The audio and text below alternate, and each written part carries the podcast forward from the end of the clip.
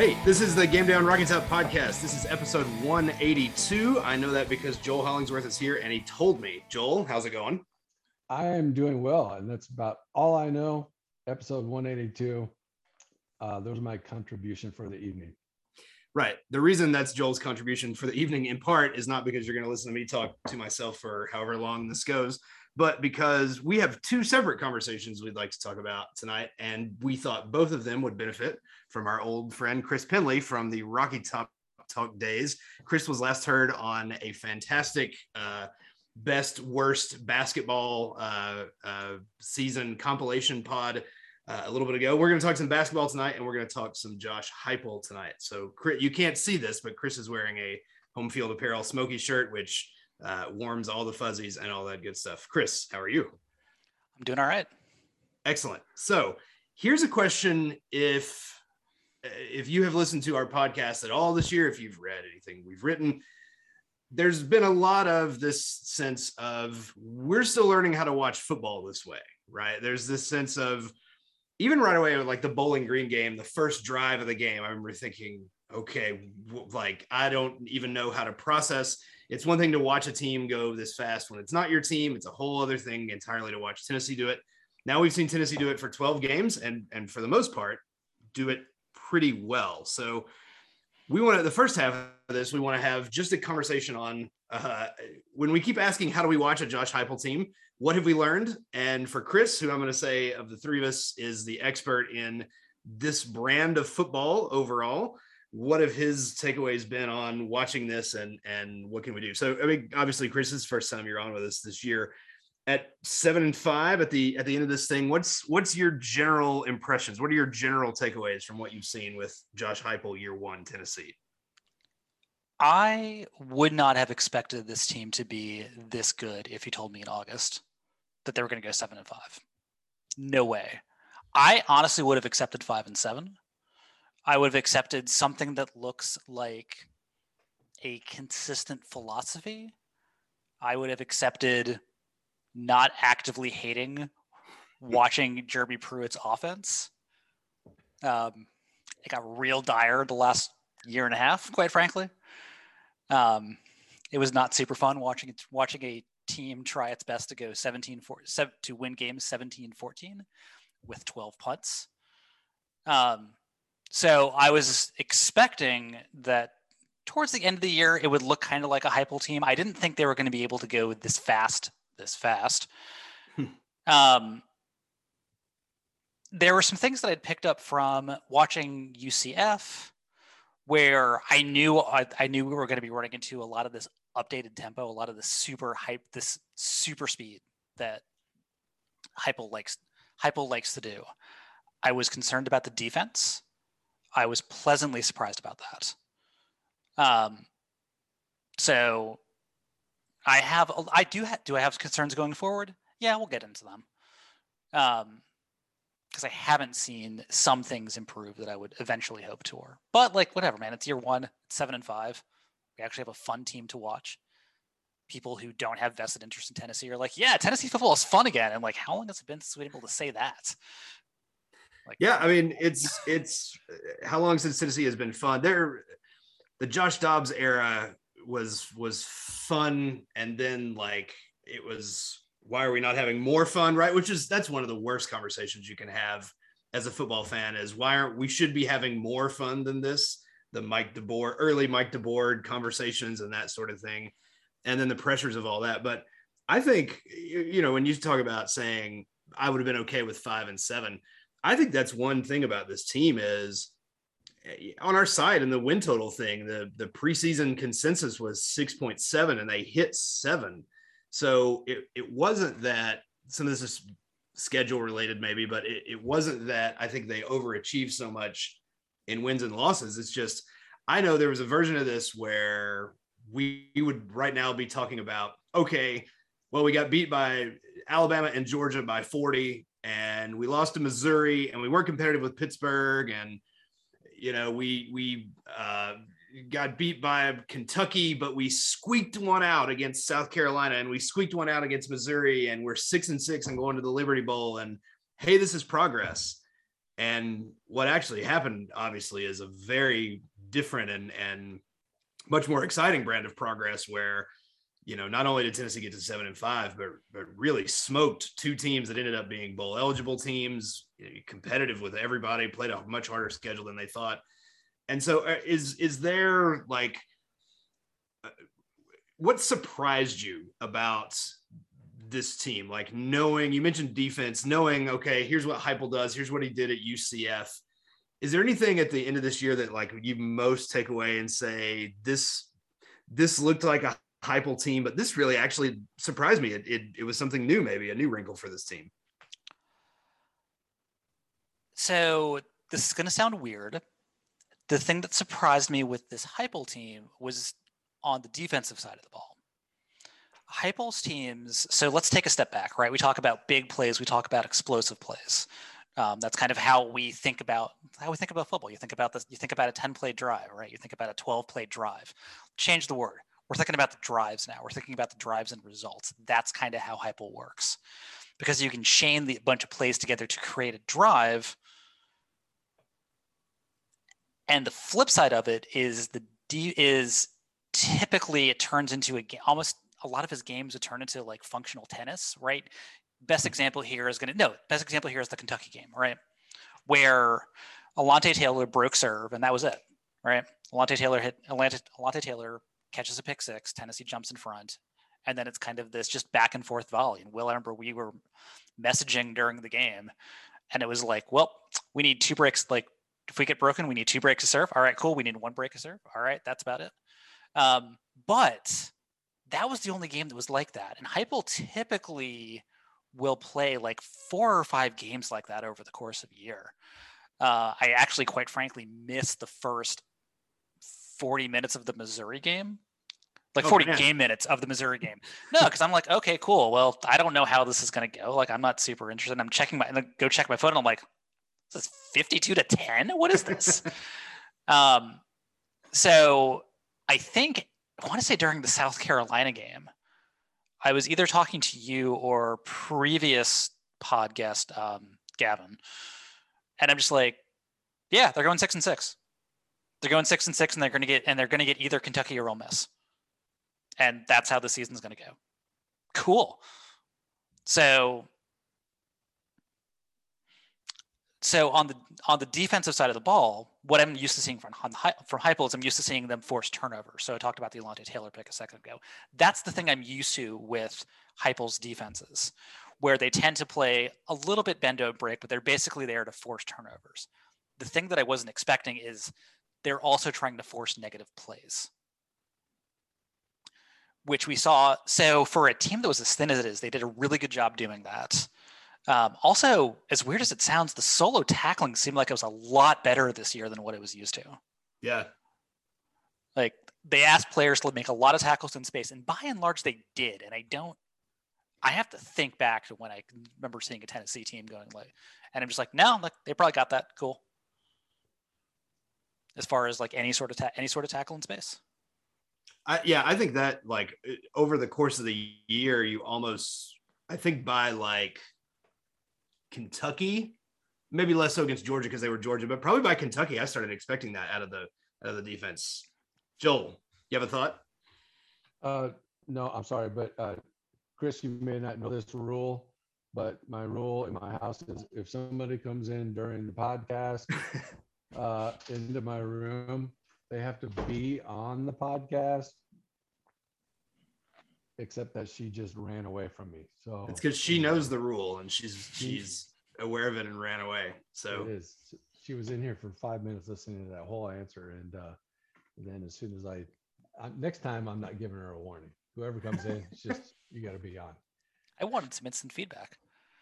I, the tennis analogy was great. I thought that was I thought that was excellent. I was trying to look up the and we we did a thing on this in the end of the Pruitt year Tennessee ends, we're talking about the defense. Tennessee end of the year plus three in turnovers in conference play.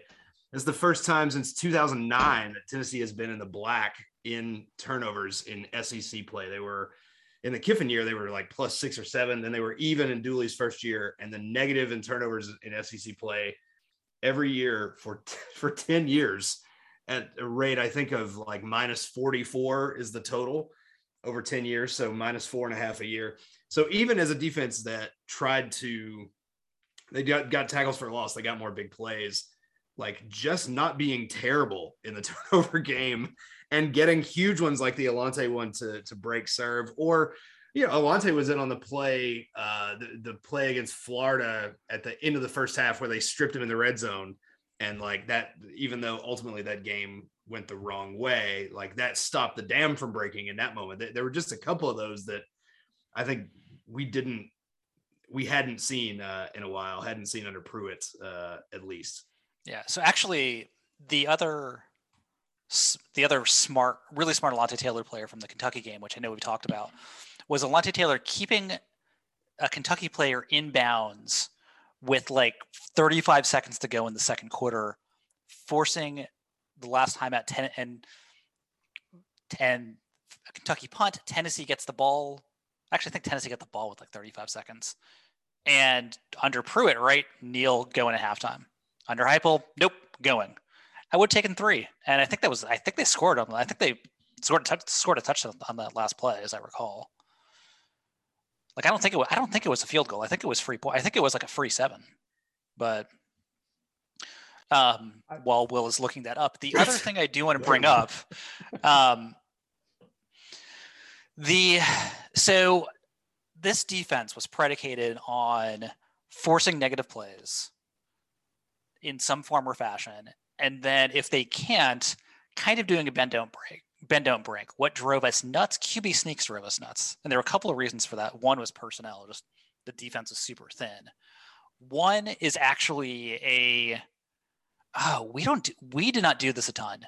Um, Matt Corral is really good at doing this, where you have a quarterback who breaks the pocket, breaks the pocket, runs out to the side, fakes a, and then fakes a pass to see what the linebacker linebacker outside of him does. And if the linebacker bite, and if the linebacker bites back, he'll run. And if the linebacker comes up expecting Corral to run, he'll just launch it over, the t- pop it over the top. So the other thing I can figure is, as far as coaching went, the thought was no, stay with the receiver, don't give up the easy ten yard pass, and if you give up a seven yard QB sneak, then you just give up a seven yard QB sneak. And that's really just it is a tough play to defend. Yeah, and, if those, uh, you know, those seven yard QB scrambles, you know, when there are 40 of them, like against Florida or whatever, it does add up. It kind of breaks your back. But uh, I think you're right about uh, the the defense. Just um, they've they were, you know, he said in his uh, preseason stuff that uh, we're going to be aggressive both on offense and on defense. And and you're right. It, it, with all the tackles for, for loss that we had this year, you know that that puts the enemy behind the chains. And uh, if you can get a snack, uh, snap, I, I'm hungry apparently. so, but if you can get a sack, uh, you know that's a drive buster right there, and that's you. In in, in again the uh, tennis analogy, which by the way, I was thinking the same thing during that Kentucky game. We just somebody just needs to break serve. Um, but a sack can break serve, and then you get the lead. I think if you um, if you're looking at like stats, like for instance, time of possession, right? With Heupel, we know this is this is a nonsense stat. And I can remember like my early days at Rocky Top Talk. I remember we played Oregon in in Dooley's first year, and I remember writing something about time of possession and just being like, you know, this is absurd. Like, I know this can't mean, it, has to mean something. It can't mean nothing. And now I'm like, nah, I think it means nothing, you know? So it is, it, as feel free to, to enlighten us on time of possession, but also like what, what should we going forward like what are we not paying enough attention to that after a year watching this we should pay more attention to? And are there still some things where we're like no man that just doesn't matter anymore? Well i have been beating the time possession doesn't matter drum since i believe i started writing for rocky top talk. And it took however many years right. but i am vindicated. I'm happy to be here. i will that's a welcome welcome to the party. Right. Um, watching listening to uh, Gary Danielson in the SEC championship game talk about time of possession between Alabama and Georgia, and me just going like, "Did you not see any of Tennessee games, Tennessee's games at all this year, including the ones you called?" Was always a, was a always fun. Um, as far as what, so again, we want to look at overall. You want to look at overall drive performance. You want we want to think about like think about breaking think about breaks of ser- kind of the breaks of serve context. Um, i would not be super concerned about just i would yeah ignore the raw numbers ignore the raw ignore the raw yards numbers honestly at this point. Ignore the raw attempts they're not going to tell you anything. Um, you're going to look more at rate stats you're going to look more at things like success you're going to look things at more at more things like success rates. So is tennessee able to run the ball is able tennessee able to run the ball for four or five four or five yards consistently? Cool. Um, with Heupel's offenses as you've probably noticed by now when they get a first down is when they immediately accelerate. So they go relatively relatively fast honestly outside of outside of first downs. Within first downs you as a if you are a TV producer and you are produce and you are handling production for a t- for a Tennessee football game, picture in picture if there's a first down. Um, well, what touchdown was it that like ESPN just flat missed? Was that against Kentucky also? I that was also so. against Kentucky, right? Yeah. Um, because they were broadcast, they were showing a full screen replay over for, over a first down. Um, things that you'll have to stop doing, quite frankly, bathroom breaks on offense. right. Like you're just you just not like the thing's gonna be like five five five minutes real time. Like you're fine, hold it, it's cool. Um, I would be less concerned about also the number of plays that the defense has actually, which I wasn't wouldn't have expected. But considering that this is going to be about the thinnest Tennessee is, they held up pretty well, right? Like going into the back half of the year, especially given that like they were also playing teams running 75, 85 plays. They held up pretty good. Like that's solid. We'll take that. Um, I thought so. I mean, I thought they held up well. I, I think when you eh, actually, they, there's a whole off season of content, which I'm sure we'll get to, to talk about that in these games, Pittsburgh, Ole Miss, Georgia, Alabama, kind of, that in all of these games, the defense played well enough to win. That the opportunities that Tennessee had to either win the game, Pittsburgh, or tie the game against Pittsburgh, win the game against Ole Miss, uh, tie the game against Alabama for about half of the fourth quarter, and to stay in it against Georgia.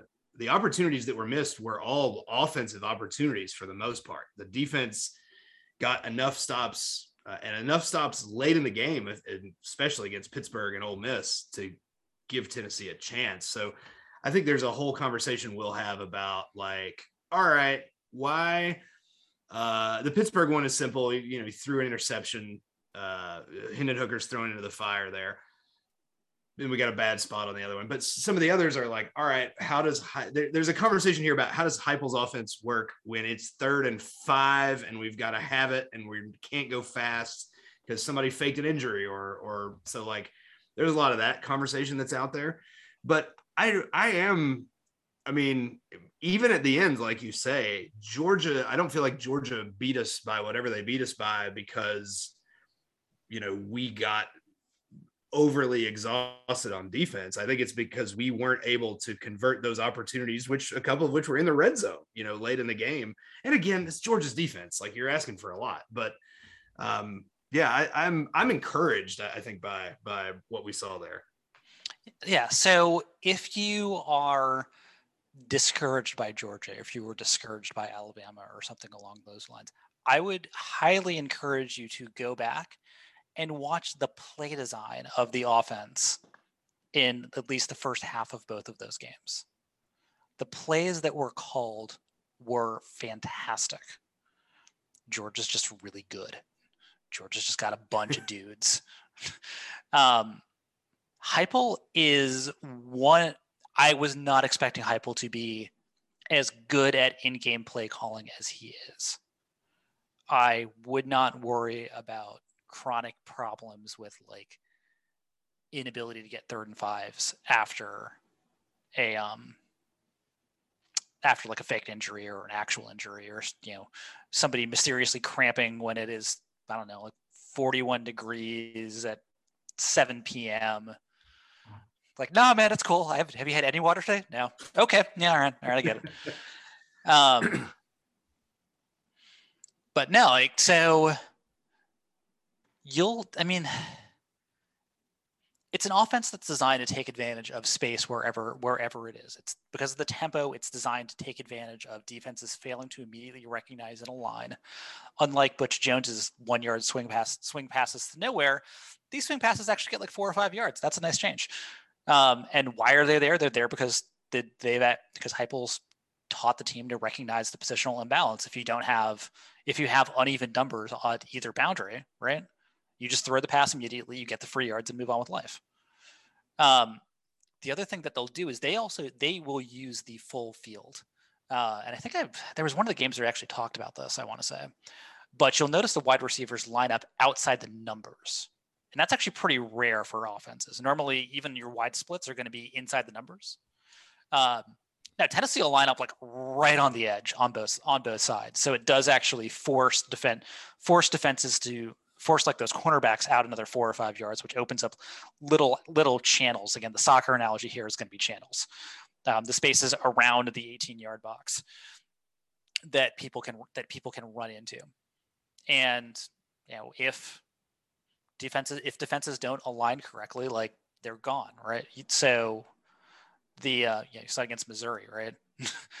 um, the 92 yard touchdown run is the first one that comes to mind. It's like, oh yeah, nope, you guys just didn't have enough numbers. Cool. That's seven. So the ability of this offense to swiftly punish defenses not immediately being ready to do the right thing that will maintain until coaches until coaches figure out how to co- how to you know how to respond to it.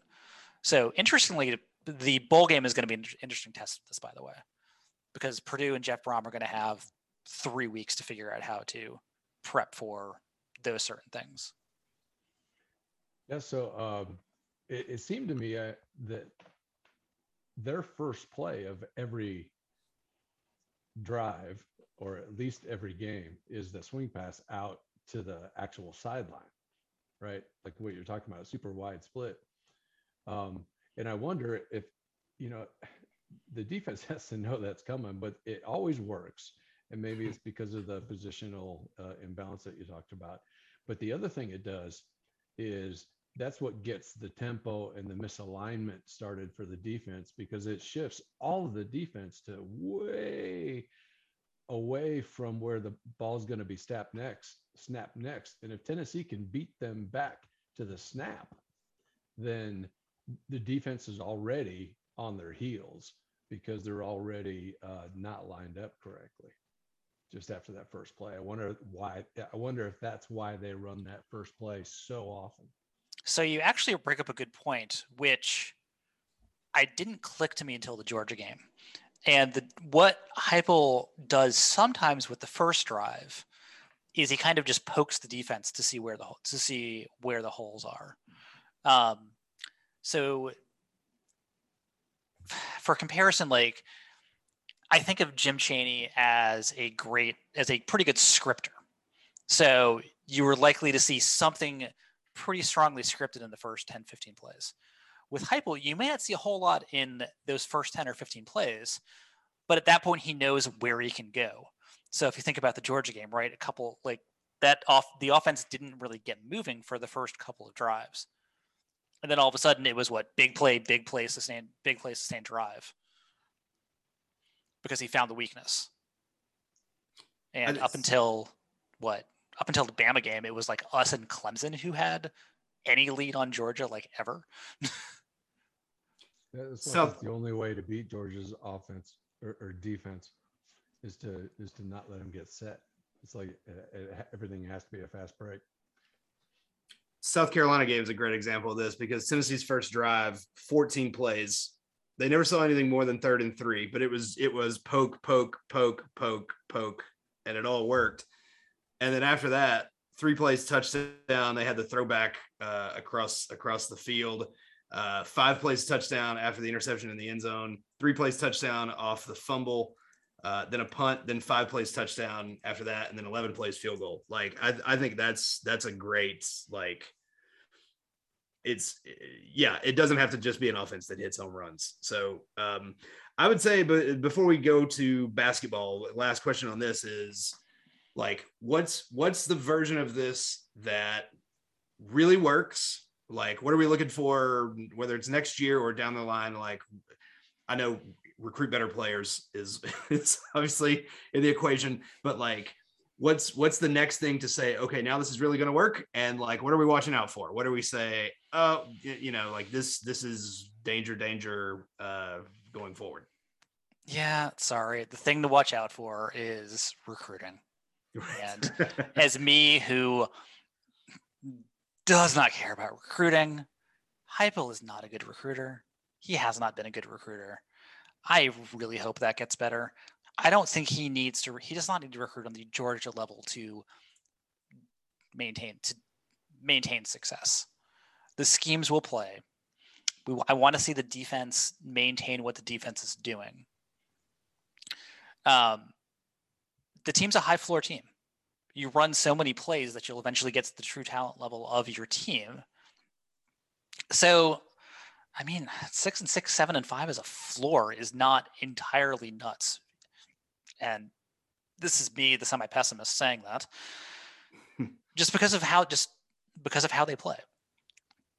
So the question, so the problem would be that kind of end up in like a Glen Mason territory, Glen Mason territory problem where like we're just kind of stuck in that area.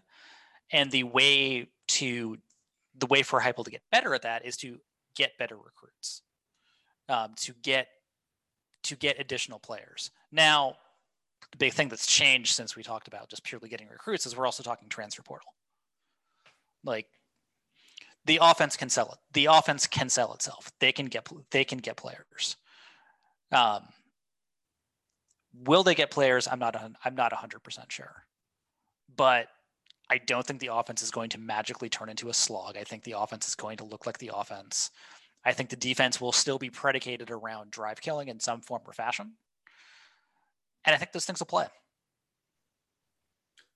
It's going to be really interesting. Like, it would be an interesting narrative if a year from now, Tennessee is nine and three, and we're all feeling great about life because no one's been nine and three in a in a regular season at Tennessee since 2007. And he's because I, I, you know, the recruiting conversation, and none of us on this call are recruiting experts or recruiting enthusiasts even. So um, but it's easy i think to say or at least i say it to myself well he, he's had this investigation he's had all these black clouds got a late start. Lots lots of uh, reasonable reasons for patience. But i'll be curious a year from now if we're nine and three and he's if he's also at the same time not recruiting at the level that butch jones and jeremy pruitt were able to recruit at at tennessee that would be a super weird and interesting conversation to say like okay the results are better but the incoming talent plus or minus the transfer per transfer portal is slightly worse um, that we may be headed there uh, I would love to have that problem. I would love to have the Glen Mason problem. Uh, that's you know we haven't we haven't come close to having the problem of do we fire good to get to great in a in you know as long as we've been trying to get this right. So uh, um, I don't know uh, that that would be that would be interesting to see. Um, wasn't there wasn't that a, a, criticism of Rick Barnes early too? Um, that you know he maybe maybe maybe Heupel's uh, actually, you know, not breaking any rules. Maybe that's why he's not recruiting as well. Right? So I, I, actually think UCF was going to get themselves in Glen Mason territory if Heupel would have stuck around a couple years. That's kind of my suspicion. Um, so to walk it way back real fast before we transition over to basketball. Um, I also wrote for a fantasy college football site back in college and for a couple years, couple years after graduation. And I went down to, I went down to Orlando and went to and went to a UCF game. So I have this like weirdly concentrated, like UCF friend fandom, and there was a weird set of frustration around that actually, like, and I think it was because they got real close to the promised land with Scott Frost and then Heupel was like just going nine and three and eight and four and barely winning the conference. And like that's still pretty good.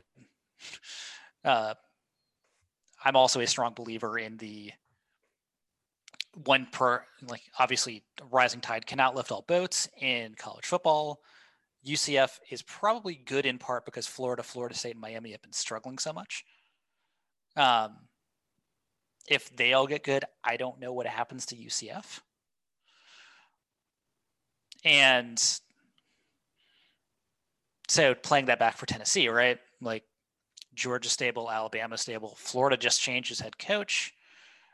Clemson lost its defensive coordinator. North Carolina had a butt year, I believe, is the technical term for that.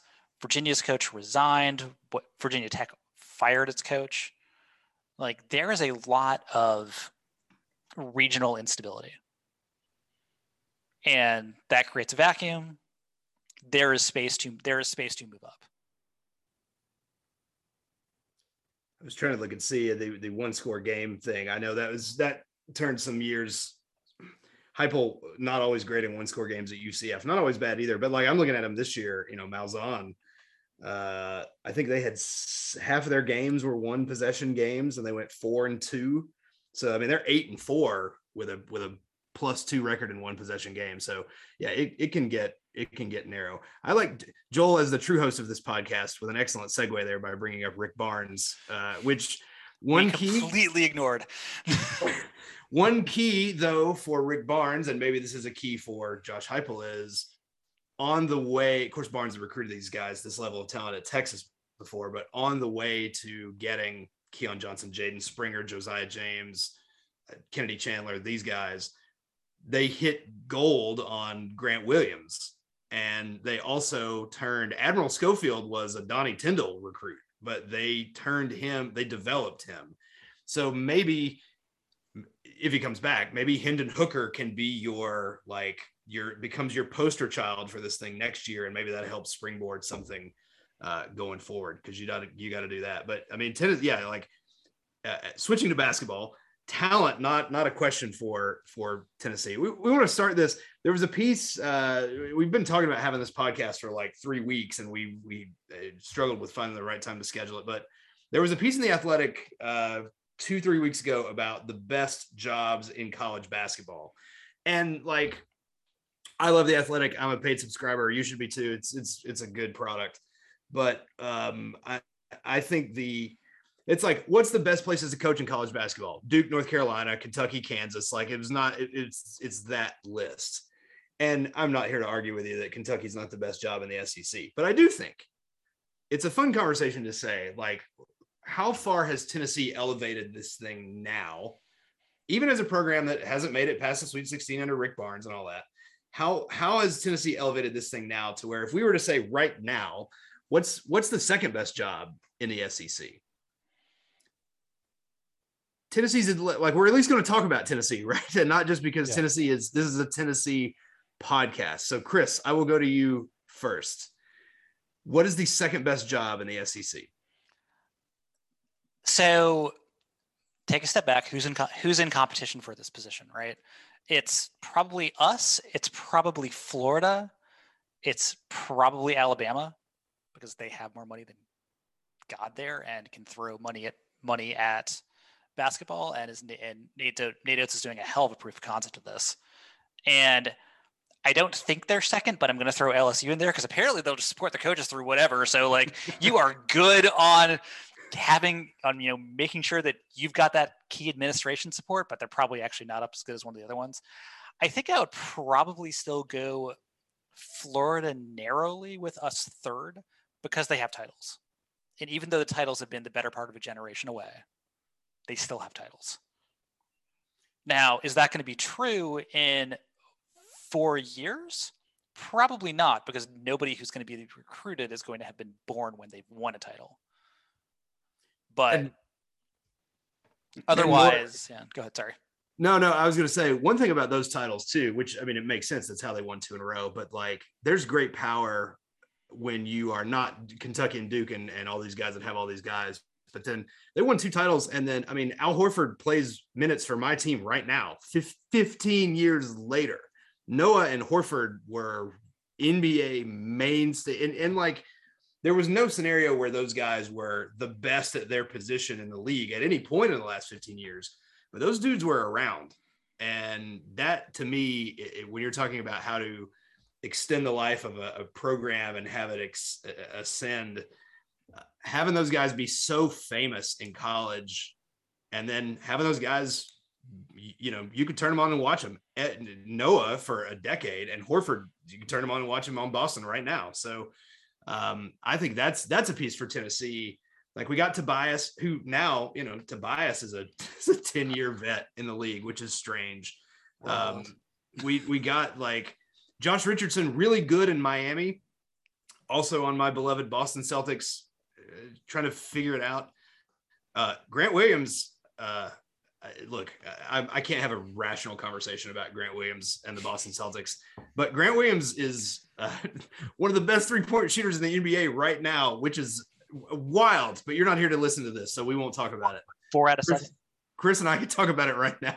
Couldn't talk about it out off the air. But like Tennessee needs to get in that conversation.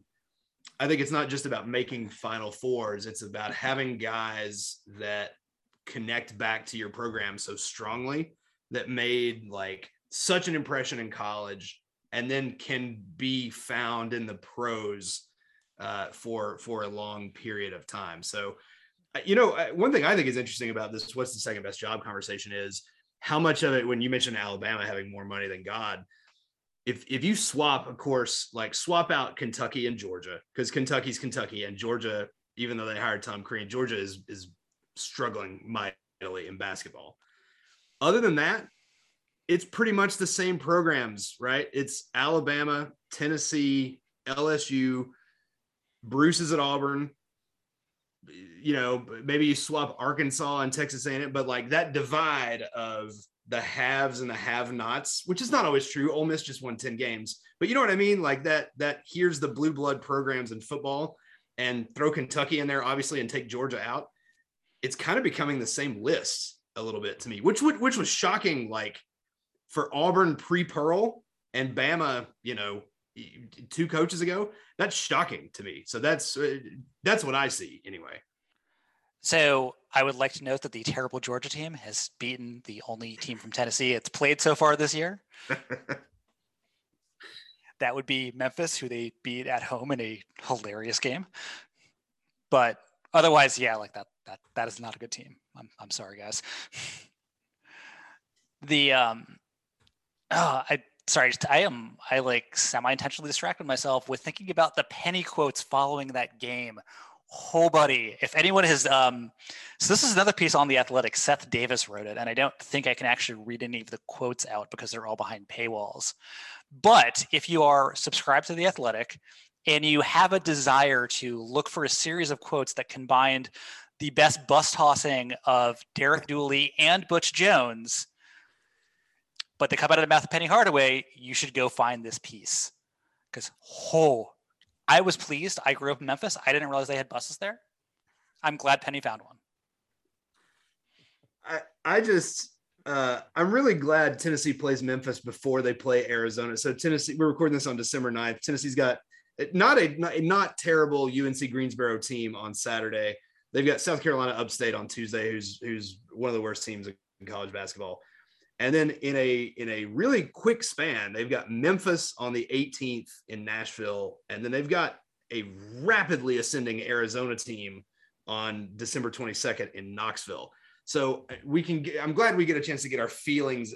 You don't want to overlook Arizona, like not remotely. So I'm glad we we don't have the opportunity to do that. But this Memphis thing has changed from all right, we got to get these guys because I don't know when we're going to play them again now everybody's back in their feelings now, and we're not going to schedule this game anymore again. So like, we got to get the last shot on these guys. They have been so bad that like now it's turned into Chris and I every time we talk about this I'm like we can't lose to those guys like not not because I don't want to get the last shot but because it would kill me to lose to this kind of of Memphis team so, so talented and yet like all the obvious pitfalls of talented team where you can't get these guys to like play together or like each other or or have their coach support them in public in any way. So best as i can wait, figure. wait, time out time out. Yeah. So uh, i lack all context for this conversation because uh, i have not i've i've been doing other things. So um don't it, uh, don't like read the quote the quotes verbatim, but uh, give me the gist. What what's going on? Sure thing. Was happy to do that. Was actually was actually just about to do that. So let's back up a tick. Um, let's think about last year's Memphis team. Last year's Memphis team gelled really well. They were playing great. Unfortunately, they had lost by too much. They had lost too many games to actually really make it to the really make it to the NCAA tournament, really make a good tournament run. Didn't win it, their conference. Was it last year or two years ago? The uh, the come after me thing. I was before that. That was the ni- the 19 game, the Grant Williams Admiral Schofield game in Memphis where we okay. beat them. Was guys were balling up their fists, and then when we okay. played them in 20, it was we couldn't hit the broadside of a barn, and they beat us and Penny was very respectful after the game or whatever. And then COVID, and then and so we did not play them. The game this year is the game that was supposed to happen last year. Okay, gotcha. So you have this great gelled roster, right? And all of and Penny's, you know, he gets out there, he recruits. So he recruited a couple of guys who were top who are were initially projected in their respective top five top five um, lotteries. Uh, Durand, whose first name I forget, and then Emoni Bates. So Bates is actually a 17 year old who reclassified into, into this year, so he'll actually get two years in college. And both of these recommitments happened in like July of this year. So Penny went, let's throw the offense out. Let's redesign everything around these guys. And now the veterans are pissed, best as I can figure. Um, so nobody has any idea what to do. Penny is calling players out for being selfish and not willing to get behind, not willing to get behind everybody. Um, you know, oh, what? Sorry, let's see. I'm going to see if I can.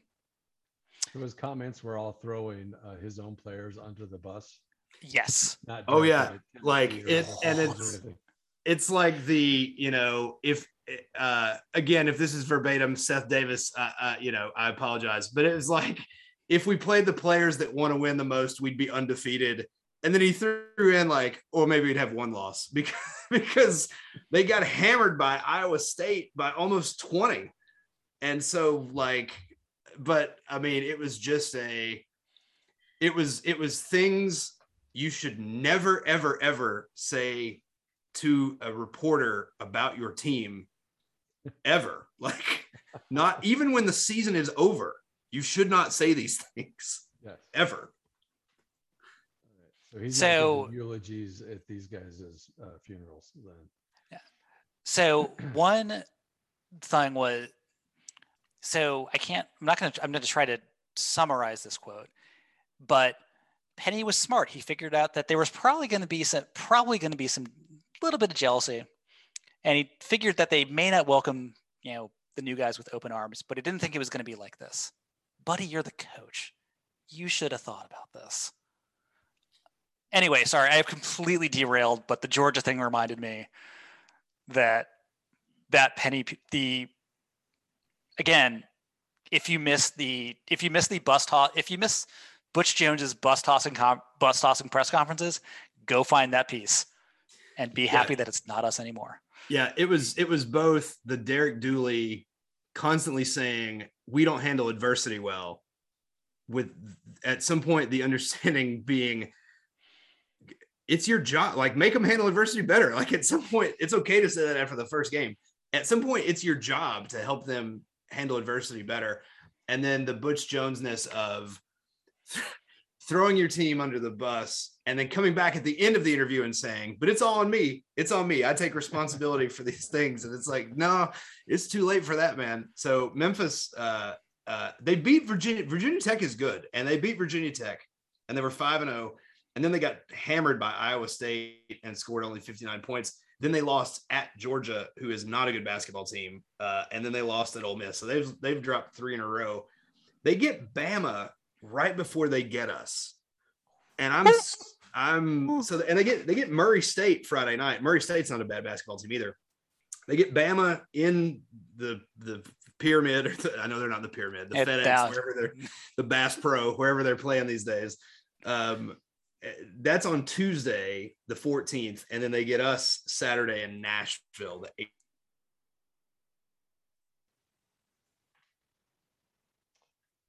8th. Will's frozen up. But there's uh hold on. Say what? Uh, so you uh you froze you froze uh, shortly after. My internet the, connection uh, is unstable. yes, I it hope is. it's your internet connection and not just you. Uh, but yeah, it was right after. That's what it uh, told me. It told me my internet connection was unstable. It's. Yeah, that, it, I'm not just volunteering. computer opinion. or a voice in your head. I'm not the guy to be making uh, mental health. Stuff, right? Where's so, where do you where do you want me to start? Uh, I was right after the uh, Pyramid FedEx uh, Bass Pro comment. Well, I'm glad we got that in there because that's the best part. Uh, yeah. So any, anyway, just just to say, you really don't want them to get blown out by Alabama because I don't I don't want them riding into this thing on some six game losing streak, five game losing streak, and then you know nobody believed in us or or anything like that. So I think uh, to, to bring it back to Tennessee, like one question we're trying to figure out here, and we really thought the Texas Tech game would be helpful in this, is okay, like how good are we? Because you had Villanova, then you turn around and really, really carve up North Carolina. I mean, just a just a thing of beauty. And they really handled business against Colorado. That was a game where threes aren't falling, but the defense traveled, and Kennedy Chandler was amazing. And so they get Texas Tech in Madison Square Garden, really good defense. And you think to yourself, okay, I'm going to learn some things. Now, let me say, I we were doing job interviews uh, and that ran long. And then I came home late and I was talking to my wife and I had seen the score on the thing, but I just I ended up missing it. And when I started looking at what had happened, it's the most relieved I have ever been to miss a game that we did not get blown out in it just seemed uh, every time Chris is on, we have to talk about the Georgetown game and the Cuonzo Martin era, but like it seemed like a cousin of that at least with more weirdness. But Chris, who is intimately familiar with both of these games, I will let you talk about it because I know nothing. So it was not that game. this game actually had like legitimately good team defense. Texas Tech is super long and super and does a really good job switching recovering off of switches there were actually a few times i was sitting like going like at my tv sorry for anyone who's listening on headphones for that by the way uh, that was a head that was a headphone check but so tennessee would like run a couple guys through like screen blend like screen blenders to try and try and pop an open shot and you had maybe like an actual an actual nba window open yeah. like quarter second to get a shot up and then you had somebody in your face yeah. and this happened easily a half dozen times. I think this is also the first time that Kennedy Chandler's really dealt with length on a college basketball course. Yeah, I, I, I was going to say the exact same thing. The, the biggest thing we learned, I think, is that Chandler, uh, if he has a weakness, it's going to be arms. Um, that that whole team had arms, and uh, he he could not figure it out all night. Now nobody could get the ball in the in the cylinder, not even the two teams that played after us. Something was weird in there. Uh, but yeah, it was it was bizarre. I think I called the I think I called the uh, game a tribute to the 19, 1996 Knicks on uh, Twitter after regulation. Um, Allan Houston was in the house. Like it's it's Yeah. a legitimate comparison. Right. So yeah, you did miss a Will if you're. uh He's- He, he looks like he's frozen again. So Yeah, he's looking like he's looking like a Josiah James going up going up for a dunk, going up for a dunk. God bless. was g- That's what I was going to say. So yeah, that was a good observation. But, but- but he missed it. Did you hear that, Will? Now that you're moving again. Yeah. The, But the listen, one thing- I, I Oh, you- through the, the quote unquote magic of. yeah, the, the, the There's no magic. you- I'm so sorry. main thing you missed was Through the uh, quote unquote magic.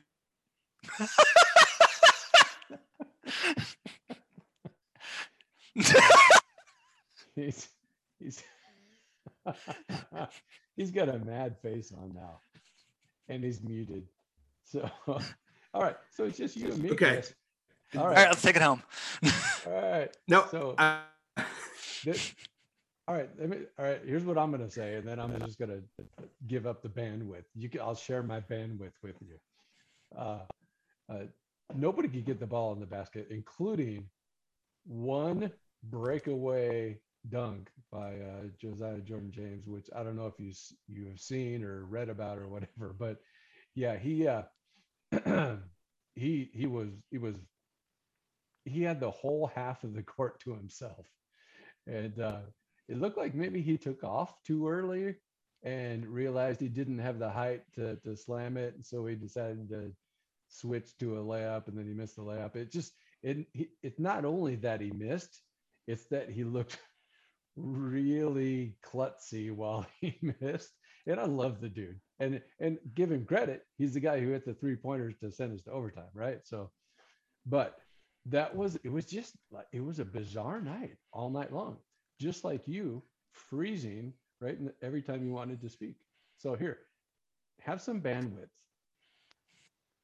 So I actually I, I- think his I, I, think uh, his uh, shoe actually my thought my it looked like because I was watching it live I'm like did he just blow his ankle out and I actually think his shoe slipped. Oh, okay. Yeah, what he said uh, uh, afterwards was that it, he he thought that his uh, knee had hyperextended or something. Yeah. So, yeah, I mean, who, what do I know? I'm I'm sitting down, you know, on the couch. Last time I exercised was walking to the car. You know. All right, so you- so Will, you got something? I did say? through the magic of Twitter. I have seen that. Okay.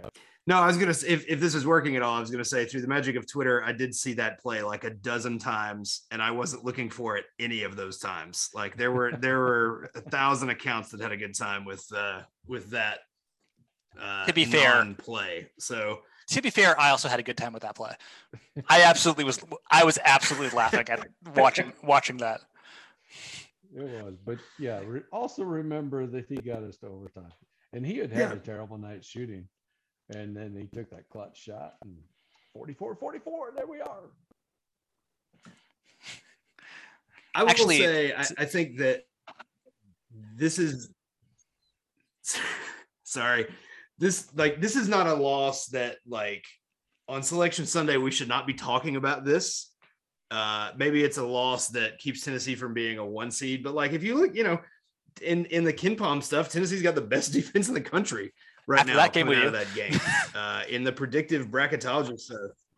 Yeah, like in, in the in the predictive bracketology stuff at Bart Torvik's site, Tennessee's a three seat. Like it's it it shouldn't be something that hurts us or defines us in the conversation, other than if we're lucky enough at the end of the year to say, can Tennessee get a one seed?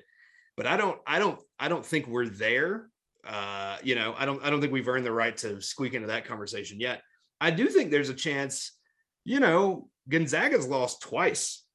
Uh, Purdue looks nasty, but you know, the rest of this group, just about everybody you think of has has taken one already on the chin. So other than Purdue, so um, and the defending champs. So you know, it could turn into one of these years of of um, a, a lesser resume gets you in the conversation for for being you know kind of kind of up the ladder there um, a little bit. So here's here's my question, especially coming out of that and coming into uh, an important stretch for them here.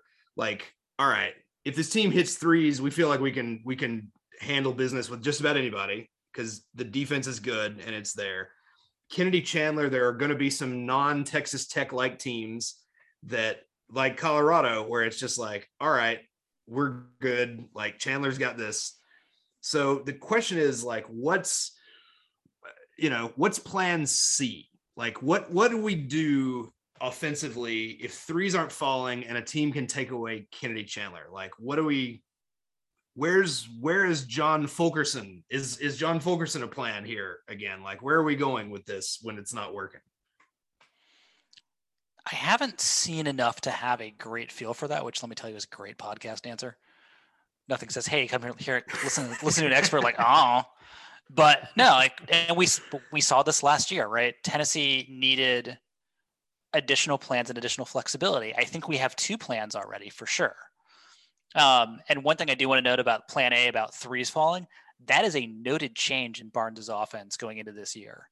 We are running three point guard lineups. We're running Nkamhoua, who I don't think would see the floor otherwise, as something like a as something like a stretch big. That's a new thing for Barnes. That is cool. I want to see that being kept up. That is a that is a great sign for future teams, even if it doesn't necessarily pan out in with this team.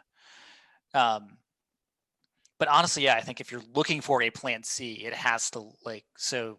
By that same token, probably the plan C looks like the offense we saw last year, probably, where like, or a better version of the throw it down low and hope for the best offense. And I'm not super enamored about it, but sometimes like you have to do that. I don't.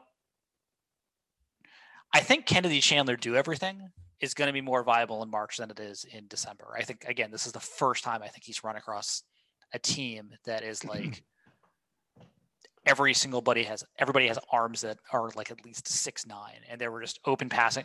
Like he was identifying lanes and there were just arms there this time and there weren't arms there before.